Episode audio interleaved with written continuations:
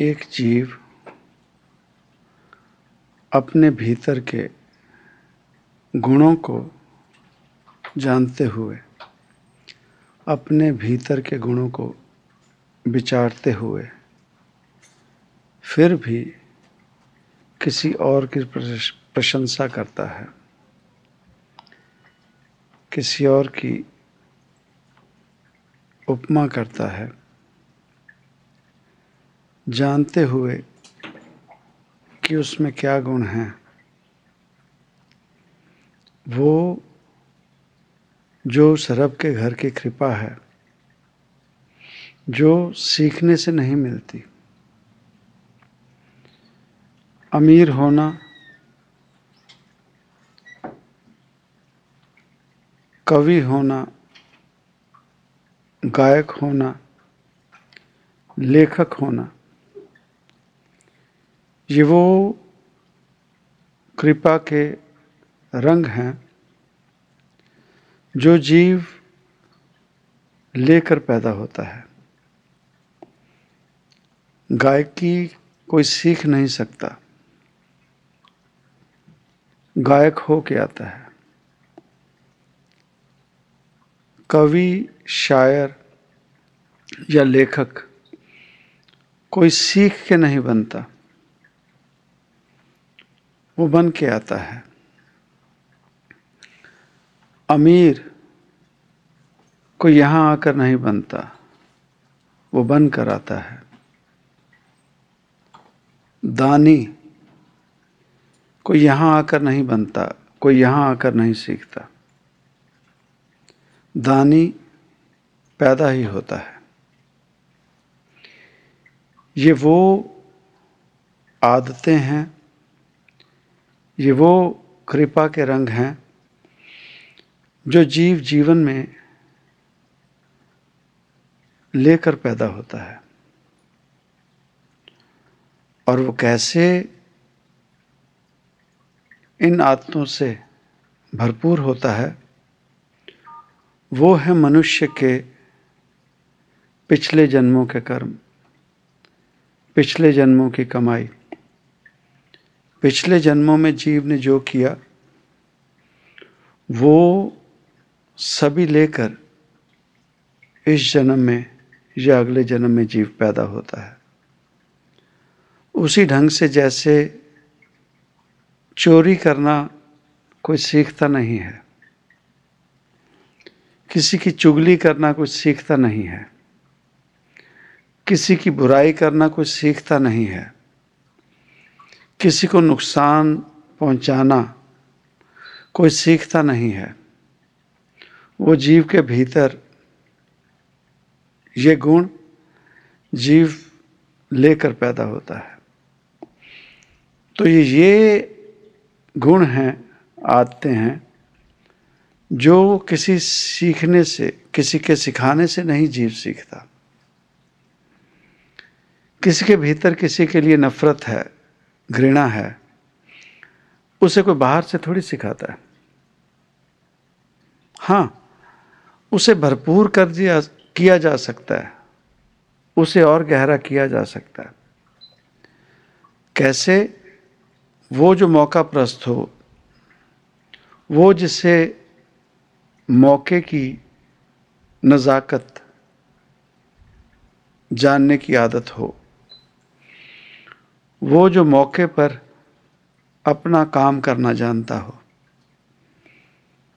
जैसे किसी को आदत हो कानों का रस लेने की, किसी को आदत हो किसी की बुराई सुनने की तो उसकी वो कमज़ोरी कोई अपने हाथ में ले ले और अपने हाथ में लेकर उस जीव को समय समय से वो बुराई जो सुनने की आदत है, उसे और गहरा कर दे। बार बार उसके पास जाकर बात करके। ये काम किया जा सकता है। पर वो जो बुराई सुनने की आदत है और बुराई करने की आदत है, ये जीव अपने जीवन में लेकर पैदा होता है। वो जो किसी के लिए भला करता है, वो जो किसी और का फ़ायदा करता है उसे देखकर कोई जीव बोलकर रुका सकता है, कम कर सकता है, या उसे और ज़्यादा बढ़ावा देकर उसे करण जैसा दानवीर बना सकता है। इतना वो कर सकता है, कोई बाहर का जीव, यहाँ जन्म लेने के बाद। पर ये जो आते हैं, ये जीव लेकर पैदा होता है। अपने गुण होते हुए भी दूसरों को बड़प्पन देना, दूसरों की तारीफ़ करना। इसीलिए तो गुरबाणी की ये पंक्तियाँ होंगी कि हम अवगुण भरे एक गुण नाही। ये उन महापुरुषों की ज़ुबान से, उन महापुरुषों की वाणी है जो गुरबाणी रूप में हमें सुनने को मिल रही है। वो किन अवस्थाओं में जीव होंगे जिनकी वाणी, गुरबाणी होकर हमारे जीवन में हमारा मार्गदर्शन कर रही है? और कैसी अवस्था होगी उनकी? कि इतने गुण होते हुए भी वो कहते हैं, हमें अवगुण भरे। एक गुण नहीं। और वो जो अवगुणों से भरा हो और मानने को तैयार ना हो, जो कि हम हैं। हम अपने भीतर निगाह नहीं मारते कि हम जब पैदा हुए, जब हम बाल उम्र में थे, उस समय जो हमारे भीतर की आदतें थी वो ना हमारे माता पिता को पसंद थी, ना हमारे बहन भाई साख संबंध रिश्ते नाते किसी को भी हमारी वो आदतें पसंद नहीं थी। और वो हमें रोकते थे, हमें मना करते थे कि जीव, ये तेरी आदत गलत है। उसके बाद जब जवानी की तरफ़ गए, यौवन की तरफ़ चलना शुरू हुए, उस समय भी हमारी जो आदतें थीं अब के समय में तो रिवाज ही हो गया है कि जवानी से पहले ही वो काम करने लग गए जीव, जो शादी के बाद होने चाहिए। अब तो जवानी में पाँव भी नहीं पड़ता, बचपन में ही, बाल उम्र में ही। तो कुछ समय तक जब हमारी उम्र, हम जब अपने बाल उम्र या यौवन के समय की बात करते हैं तो उस समय ये बातें बुरी मानी जाती थी। उस समय में भी हमारे भीतर का क्या शौक था? उस समय में भी हमारे माता पिता हमारे आर परिवार हमें समझाते थे। न हमने बाल उम्र में मानी बात, न अपने जवानी यौवन में। और जैसे जैसे उम्र बढ़ती गई, वो जो हमारा नरक था या स्वर्ग था भीतर का वो और गहरा हुआ, और गहरा हुआ, कम नहीं हुआ। अगर नफरत रही हमारे भीतर तो वो जितनी नफरत की आदत हमारे बाल उम्र में या जवानी में थी, वो इस उम्र तक पहुँचते पहुँचते बड़ी है, कम नहीं हुई। तो कोटन में को एक होते हैं जो पैदाइशी अमीर होते हैं। अमीर वो जिसके पास पैसा ना भी हो, ज़मीन जायदाद ना भी हो, उसके बावजूद उसका हाथ ऐसे हो। कोई मदद मांगने आए तो जैसे तैसे उसका हाथ ऐसे हो। उसके भीतर दिल में एक वो आदत ना हो जिससे खिंचापन हो। खिंचापन नहीं। और वो जीव जो जीवन में पैसा कमा ले, उसे हम अमीर नहीं कह सकते, उसे हम ये कह सकते हैं कि ये पैसे वाला है। तो पैसा कमाने के बाद भी जीव का हाथ ऐसे ना हुआ और उसका हाथ पीछे रहा। ना कोई मांग ना ले, किसी की मदद ना करनी पड़ जाए। अपने करीबियों से वो जो अमीर है, वो अपने करीबियों से तो क्या गैरों से भी दूरी नहीं करता। और वो जो भीतर से गरीब है, जिसने पैसा तो कमा लिया वो गैरों से क्या वो अपनों से भी दूरी कर लेता है? खास करके उन्हीं जीवों से जो उसके करीब हों। उस जीव को उन्हीं से भाव होने लगता है कि ये कुछ मांग ना ले कच्चाहट भीतर से। तो ये फ़र्क है पैसे वाले और अमीर में। वो जो लालची है भीतर से वो जो कोई भी वस्तु अपने देने से पहले हज़ार बार सोचे, हिसाब किताब में पड़ा रहे, और वो जो किसी ने कुछ मांग लिया, उसे देने के लिए दोबारा सोचे भी नहीं, वो है दानी।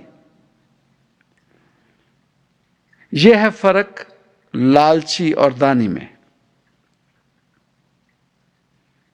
ये फ़र्क है लालची और दानी में। वो जो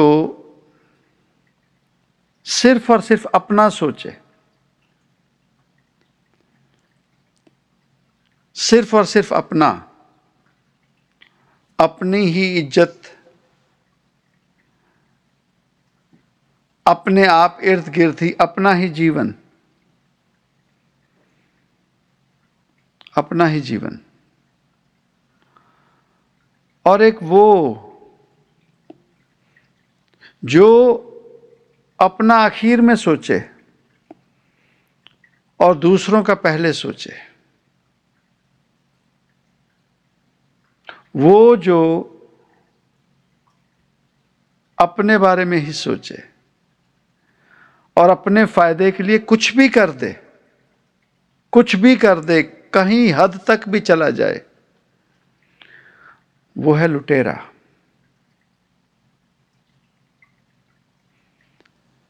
और वो जो अपने बारे में अखीर में सोचे,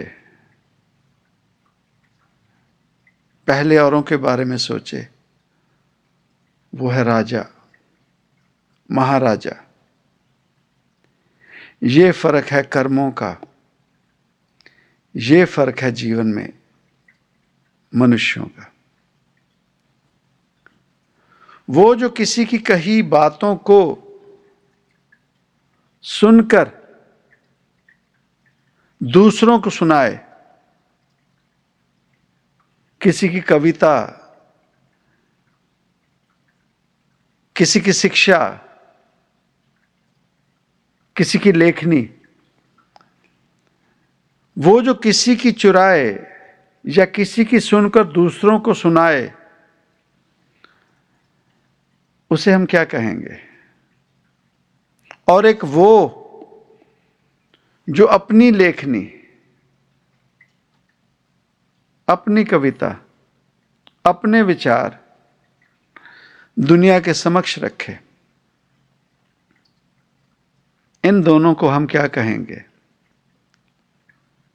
अब जितने भी बातें की गई,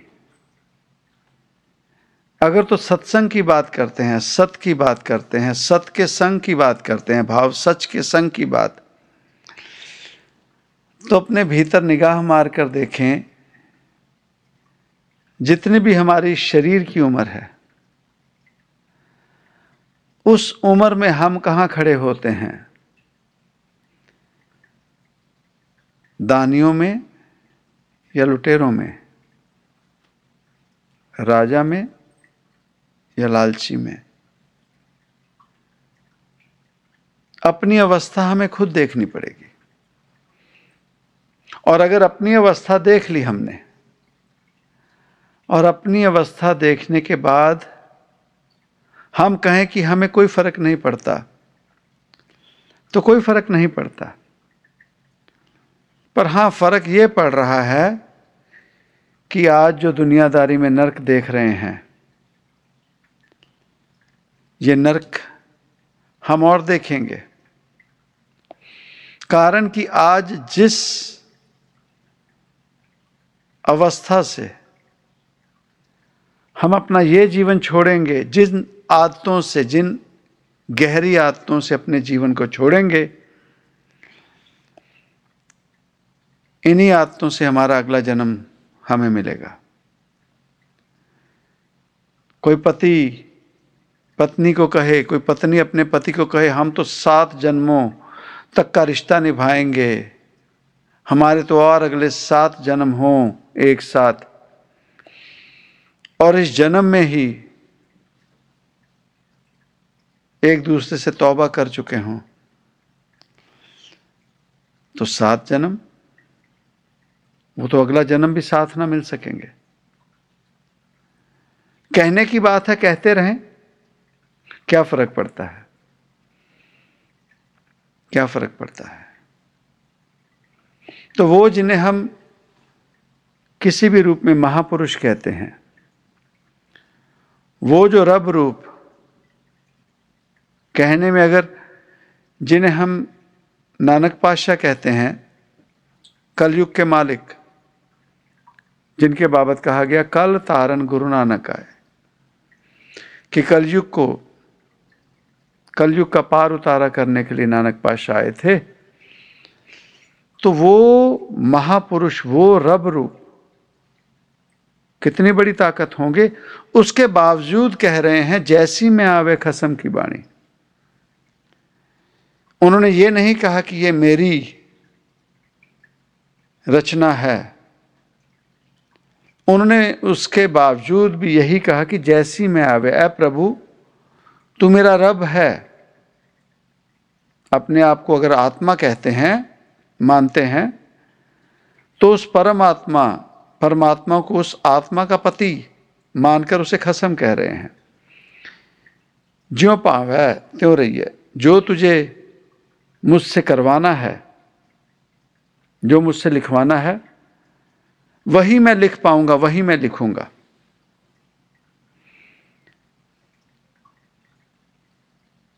ये कैसे अवस्था मिली?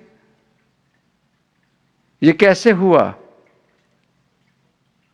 इसकी बात करते हैं। पहले वो बात करें कि हम, आज हमें व्हाट्सएप पे, फ़ोन पे, किसी तीसरे बंदे ने, किसी चौथे बंदे की बात चोरी करके हमें भेज दी। हम कितने प्राउडली कितने घमंड से उसी चीज़ को चेप कर किसी और के आगे रख देते हैं।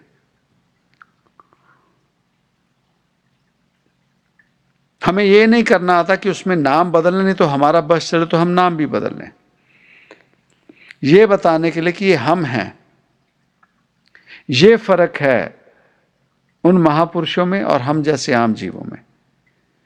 वो सब कुछ करते हुए भी कहते कि ना हम किया, ना करेंगे, ना कर सके शरीर। हमने कुछ नहीं किया। और हम जैसे जीव कुछ भी ना करके यही कहते हैं कि सब हम कर रहे हैं। अब बात की गई कि वो नानक पातशाह, वो कलयुग के मालिक, वो महापुरुष, जो सब कर सकते थे, करते थे, आगे भी कर रहे हैं। उन्होंने वो अवस्था कैसे प्राप्त की? जैसे, जिसमें कहा कि तू ही तू करवा रहा है, तू ही कर रहा है, मैं कुछ नहीं कर सकता। उसे कहा जाता है, पहला मरण कबूल, जीवन की छड्यास। उन्होंने पहले अपने आप को मार दिया कि मैं कुछ हूँ ही नहीं। उन्होंने अपने आप को मार दिया। अब मरना क्या? जब एक बार कह दिया, किसी ने समझा दिया, मर जा तो मरना वो जो एक लाश, उसे सर्द, गरम अग्नि, किसी वस्तु की कोई शरीर पर कोई फ़र्क ना पड़े। इतना होने के बाद भी जब मरना हो गया, हम सोच सकते हैं, उस समय जब गुरु गोविंद सिंह महाराज जी ने अपने पाँच सिख तैयार किए, सिंह तैयार किए तो उन्होंने पहली बात क्या की कि मुझे अपना सर दे दो। तो वो जिसने अपना सर दे दिया, उसके बाद जब उसे अपने संग का आसन दे दिया, उस महापुरुष ने, उसके बाद वो जीव उन्हीं को सिखाने, समझाने लगे। वो जब कहें कि ऐसे कर दे तो वो आगे कहे, नहीं, मैं ऐसे नहीं, ऐसे करूँगा। तो मरना थोड़ी हुआ। उसे मरना कहेंगे। मरना तो है, ये है कि तू है ही नहीं। तू है ही नहीं। तू है ही नहीं। जब अष्टावक्र से ज्ञान लिया राजा जनक ने तो बात इतनी हुई कि ये मन मुझे दे दे। अब ये मन तेरा नहीं है जीव। अब मन मेरा है। तो घोड़े पर बैठने लगे। तो उन्होंने कह दिया, मुझे इस घोड़े पर नहीं बैठना। वहीं से राजा जनक घोड़े से नीचे उतर गए। कहते अब मन मेरा है, मेरा मन नहीं चाहता घोड़े पर बैठने को. इसे कहते हैं मरना। कौन सी अवस्था? राजा जनक। और एक अष्टावक्र, एक साधारण सा जीव दुनियादारी में। पर उसके कहे पर एक राजा जनक जब घोड़े पर सवार नहीं हुआ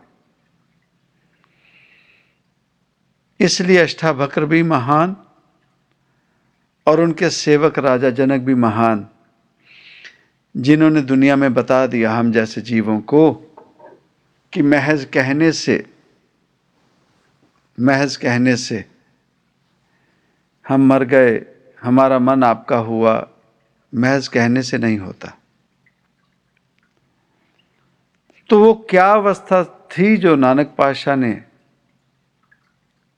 उन्होंने धारण की और हम जैसे संपूर्ण दुनिया में उन्होंने एक ग्रंथ दे दिया जिसे हम गुरु ग्रंथ साहब कहते हैं। उसके बावजूद वो अपने आप को मानते हैं कि वो कुछ नहीं है। उसके बावजूद। तो हम जैसे जीव अपनी अवस्था देखें कि जीवन में कैसी आदत हमने बना ली। इसी नर्क को और ज़्यादा घना नर्क करने के लिए अग्रसर हुए पड़े हैं। ना किसी बड़े या छोटे की हम इज़्ज़त की पड़ी है। जीवन लेकर चले हैं। कैसा जीवन हमने अपना सुख में कर लिया? और जीवन में याद रखें, कोई भी रिश्ता, कोई भी रिश्ता, पहली बार शरीर से मिलता है, पर उसने कितना ज़्यादा चलना है, वो हमारा मन निर्धारित करता है। अगर मन को भा गया वो रिश्ता तो वो रिश्ता चलेगा। शरीर तो फॉलो करता है। और कोई भी रिश्ता जब टूटता है तो पहले मन से टूटता है। शरीर से टूटना तो एक बहाना बनता है। जीव टूट तो पहले ही जाता है मन से। पहले ही मन से टूट जाता है। यह दुनियावी तौर पर। जिससे हमारी नहीं बनती, हमारा मन हमारे भीतर उसके लिए वैसी घृणा, वैसे विचार हमारे भीतर पहले ही पैदा करने शुरू कर देता है। और शरीर से टूटना महज एक बहाना बनता है और जीव शरीर से टूट जाता है। यही काम हमारा जीवन में किसी महापुरुष का हमारे जीवन में आ जाना, किसी फकीर का हमारे जीवन में आ जाना। जब तक हमारे मन को उनकी कही बात अच्छी लगती है, जब तक हमारे मन में जो भी वो कहते हैं, हमारे भीतर अगर सच की मेहनत होती है, वो पुराने अवगुणों को छोड़ने की इतनी हिम्मत करते हैं कि किसी फकीर ने कुछ कहा है, उसमें कोई सबक है। हमने अब जीवन में ये करना है। जब जीव ये बात लेकर चलता है तो उसका मन उस फकीर से लगने लगता है। पर एक समय पाने के बाद अपनी ही आदतों से जब जीव हार जाता है, उसे जिस बात की लत लगी है, चाहे वो आलस्य है चाहे वो घृणा है, चाहे वो डिप्रेशन का रूप है, चाहे बुरे विचार आने हैं, चाहे अपना जीवन नरक बनाकर जीने की आदत है। तो पहले पहले जीव जब जुड़ता है तो अच्छा लगता है, कोशिश करता है, मेहनत करता है। तो जब मेहनत करता है तो बदलाव जीवन में दिखता है, कारण साध का कहा सहज सुबाए साध का कहा, बिरथा न जाए। वो साधु कोई फकीर, उसने अगर सहज सुभाए भी बात कह दी तो वो पूरी हो जाती है।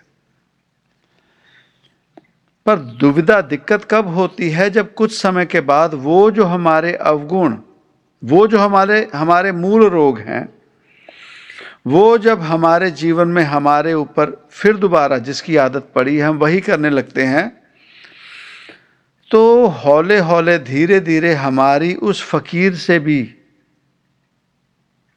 मन से दूरी होने लगती है। मन से हम टूटना शुरू हो जाते हैं और उस फकीर को पता लग जाता है कि अब यह रिश्ता कितना और लंबा चलेगा। तो वो कोशिश करता है जीव को समझाने की।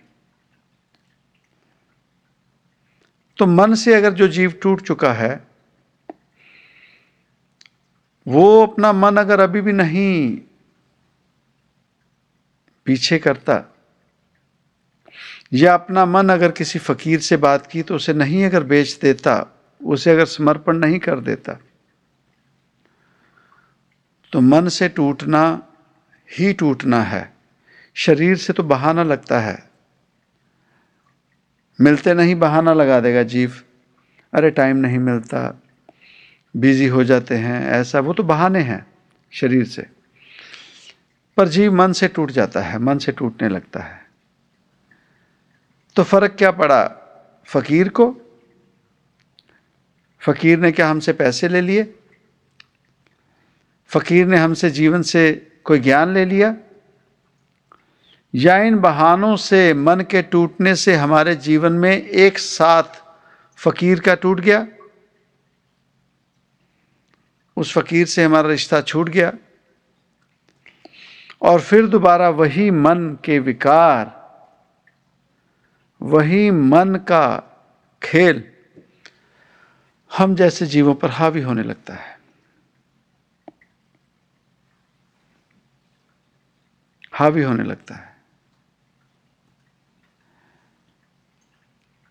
जीवन में निगाह मारें।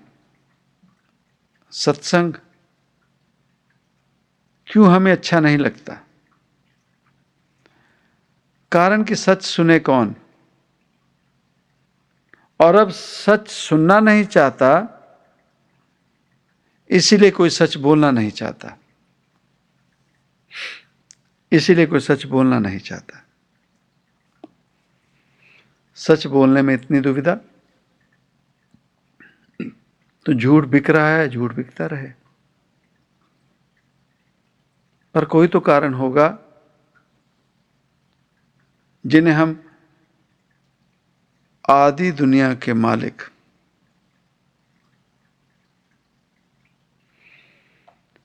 आदि दुनिया के मालिक, आदि से ज़्यादा दुनिया के मालिक जिन्हें हम क्राइस्ट साहब कहते हैं। क्या हुआ होगा जो उन्हें स्लीव पर चढ़ा दिया? क्या हुआ होगा?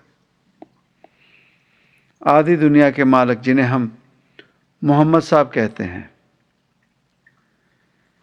क्या हुआ होगा जो उनके अखीरले दम तक उनके जीने का हमने क्या हाल किया? क्या हुआ होगा? सच ये है कि सच बोलने वाले बहुत कम मिलते हैं। सच बोलने वाले बहुत कम मिलते हैं। कोटन में, कौवेक कोई जीवन में आता है और हम जैसे जीवों को सच समझाने की कोशिश करता है। कहाँ से हज़ारों साल पहले कहा जाता है सृष्टि बनाई जब तो सप्त ऋषि आए विष्णु महाराज जी के कहने पर वो कछुए का रूप लेकर उनकी नाव को खींचकर किनारे पर ले आए और नई सृष्टि की, नई धरती का निर्माण हुआ। कहा गया तो उन्होंने जो ज्ञान दिया होगा सप्त ऋषियों ने, अगर कहा जाए तो उन्होंने जो ज्ञान दिया तो अगर रब वही होता तो रब के अलग अलग रब के नाम के धर्म ना पैदा होते। वो कैसे रब को याद करते थे किसी को नहीं पता। पर उसके बाद हाँ ये नाम ज़रूर जपना शुरू हो गए। कोई ओम नमः शिवाय कहने लगा, कोई ब्रह्मदेव का नाम लेने लगा, कोई नारायण का नाम लेने लगा। जैसे जैसे समय आया त्रेता युग आया तो रामचंद्र महाराज जी उनका नाम लेने लग गए। कृष्ण आए तो उनका नाम लेने लग गए। तो रब सीमित तो नहीं है। द्वापर से पहले जो रब को किस भी नाम से बुलाते थे, क्या उन्हें रब नहीं मिला था? तो द्वापर के बाद अगर किसी ने कृष्ण कृष्ण कहना शुरू किया तो उसे क्या रब नहीं मिला? तो जब क्राइस्ट साहब आए, उन्होंने अपना एक सिमरन शुरू किया। गौतम बुद्ध आए, उन्होंने अपना एक सिमरन शुरू किया। महावीर आए, उन्होंने अपना।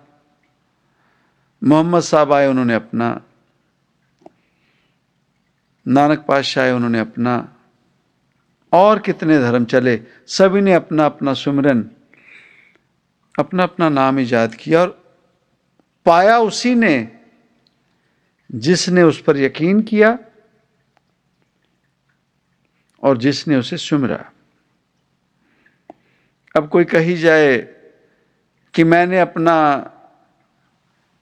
पीछे अपना पूरा चेक करवाया, वो जो पहले सप्त ऋषि थे, मैं उनकी कुल से हूँ। मेरा ये सौवा कुल चल रहा है हमारा, हम उनकी कुल से हैं।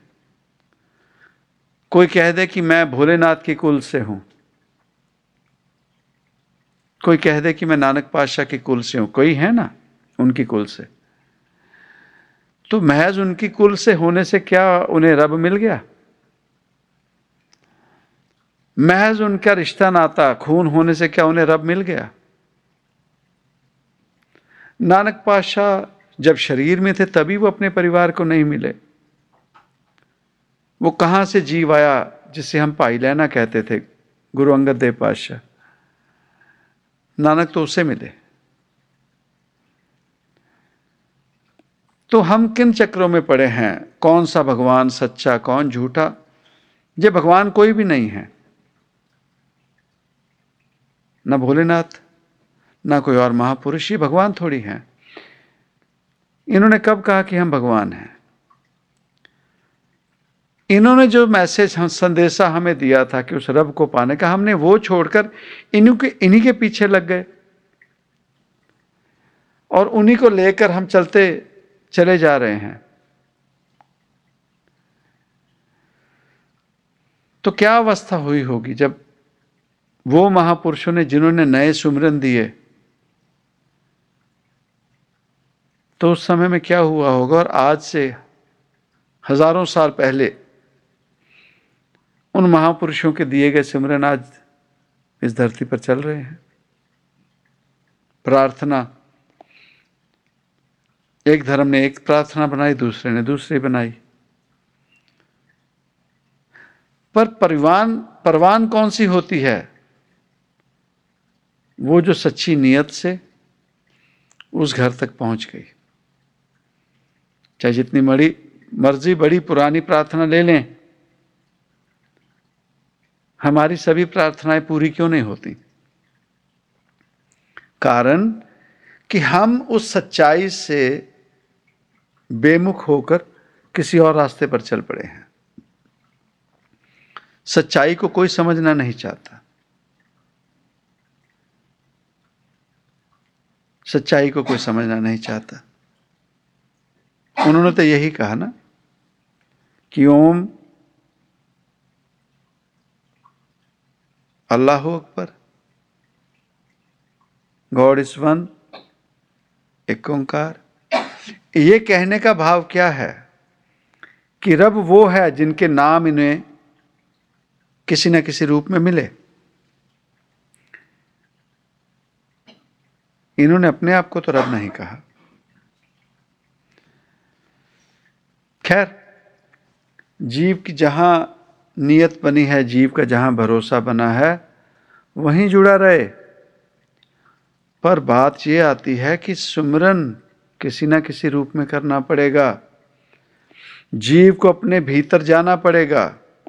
भीतर जाकर अपने गुण, अवगुण देखने पड़ेंगे और उन गुणों के सर पर जो जीव जन्मा था या जिन अवगुणों के सिर पर वो जीव जन्मा था, आज उनका क्या हाल है? वो अवगुण बड़े हैं तो हम जीवन में कहाँ जीत कर गए? महज इस बात की खुशी कि मैंने इतना पैसा कमा लिया, मैंने इतनी ज़मीन जायदाद बना ली तो कौन सा कोई जीव उसे साथ ले जाएगा? कौन सा जीव उसे साथ ले जाएगा? जीते जी अपनों से दूरी कर ली, उस माया, उस पैसे रूप काल से काल की वजह से अपनों से दूरी कर ली, अपनों से बात नहीं करते। सिर्फ़ एक दिमाग में पागलपन कि मेरे पास इतना पैसा है, मेरे पास इतनी ज़मीन जायदाद है, पर लेकर कोई नहीं जाएगा। बात तो सच में इतनी है कि दो वक्त की जीव को रोटी मिल जाए, सुकून में वो चार दीवारी मिले जहाँ जाकर जीव सुकून से रह सके। वो बिस्तर मिले जहाँ सुकून से वो जीव सो सके। वो इर्द गिर्द वो जीव मिले जिनसे वो सुकून से बात कर सके, मिल सके। जीवन में और क्या चाहिए? पर अपने जीवन में निगाह मारे, हमारे जीवन से यही सब छूट चुका है। और एक नर्क की तरफ़ बढ़े जा रहे हैं। और वो नर्क पता नहीं कहाँ जाकर समाप्त होगा। कहाँ जाकर उस नर्क का अंत होगा, कोई नहीं जानता। पर हम अगर अपने जीवन में निगाह मारकर देखें, ये शरीर सरोवर है भाई। ये शरीर ही हमारा सरोवर है, वो अमृत कुंड है। स्नान करो। इसी में भीतर जाकर अगर स्नान करने लगेंगे, भाव अपने गुण अवगुणों को भीतर जाकर अगर देखने लगेंगे तो भीतर से ही हमारे जीवन में वो तीर्थ स्थान पर जाकर जो हमें फल मिलता है, वो फल हमें घर बैठे ही इस शरीर के भीतर जाते ही हमें उन चीज़ों की प्राप्ति हो जाएगी। सो जीवन हमारा है, निगाह हमें मारनी पड़ेगी।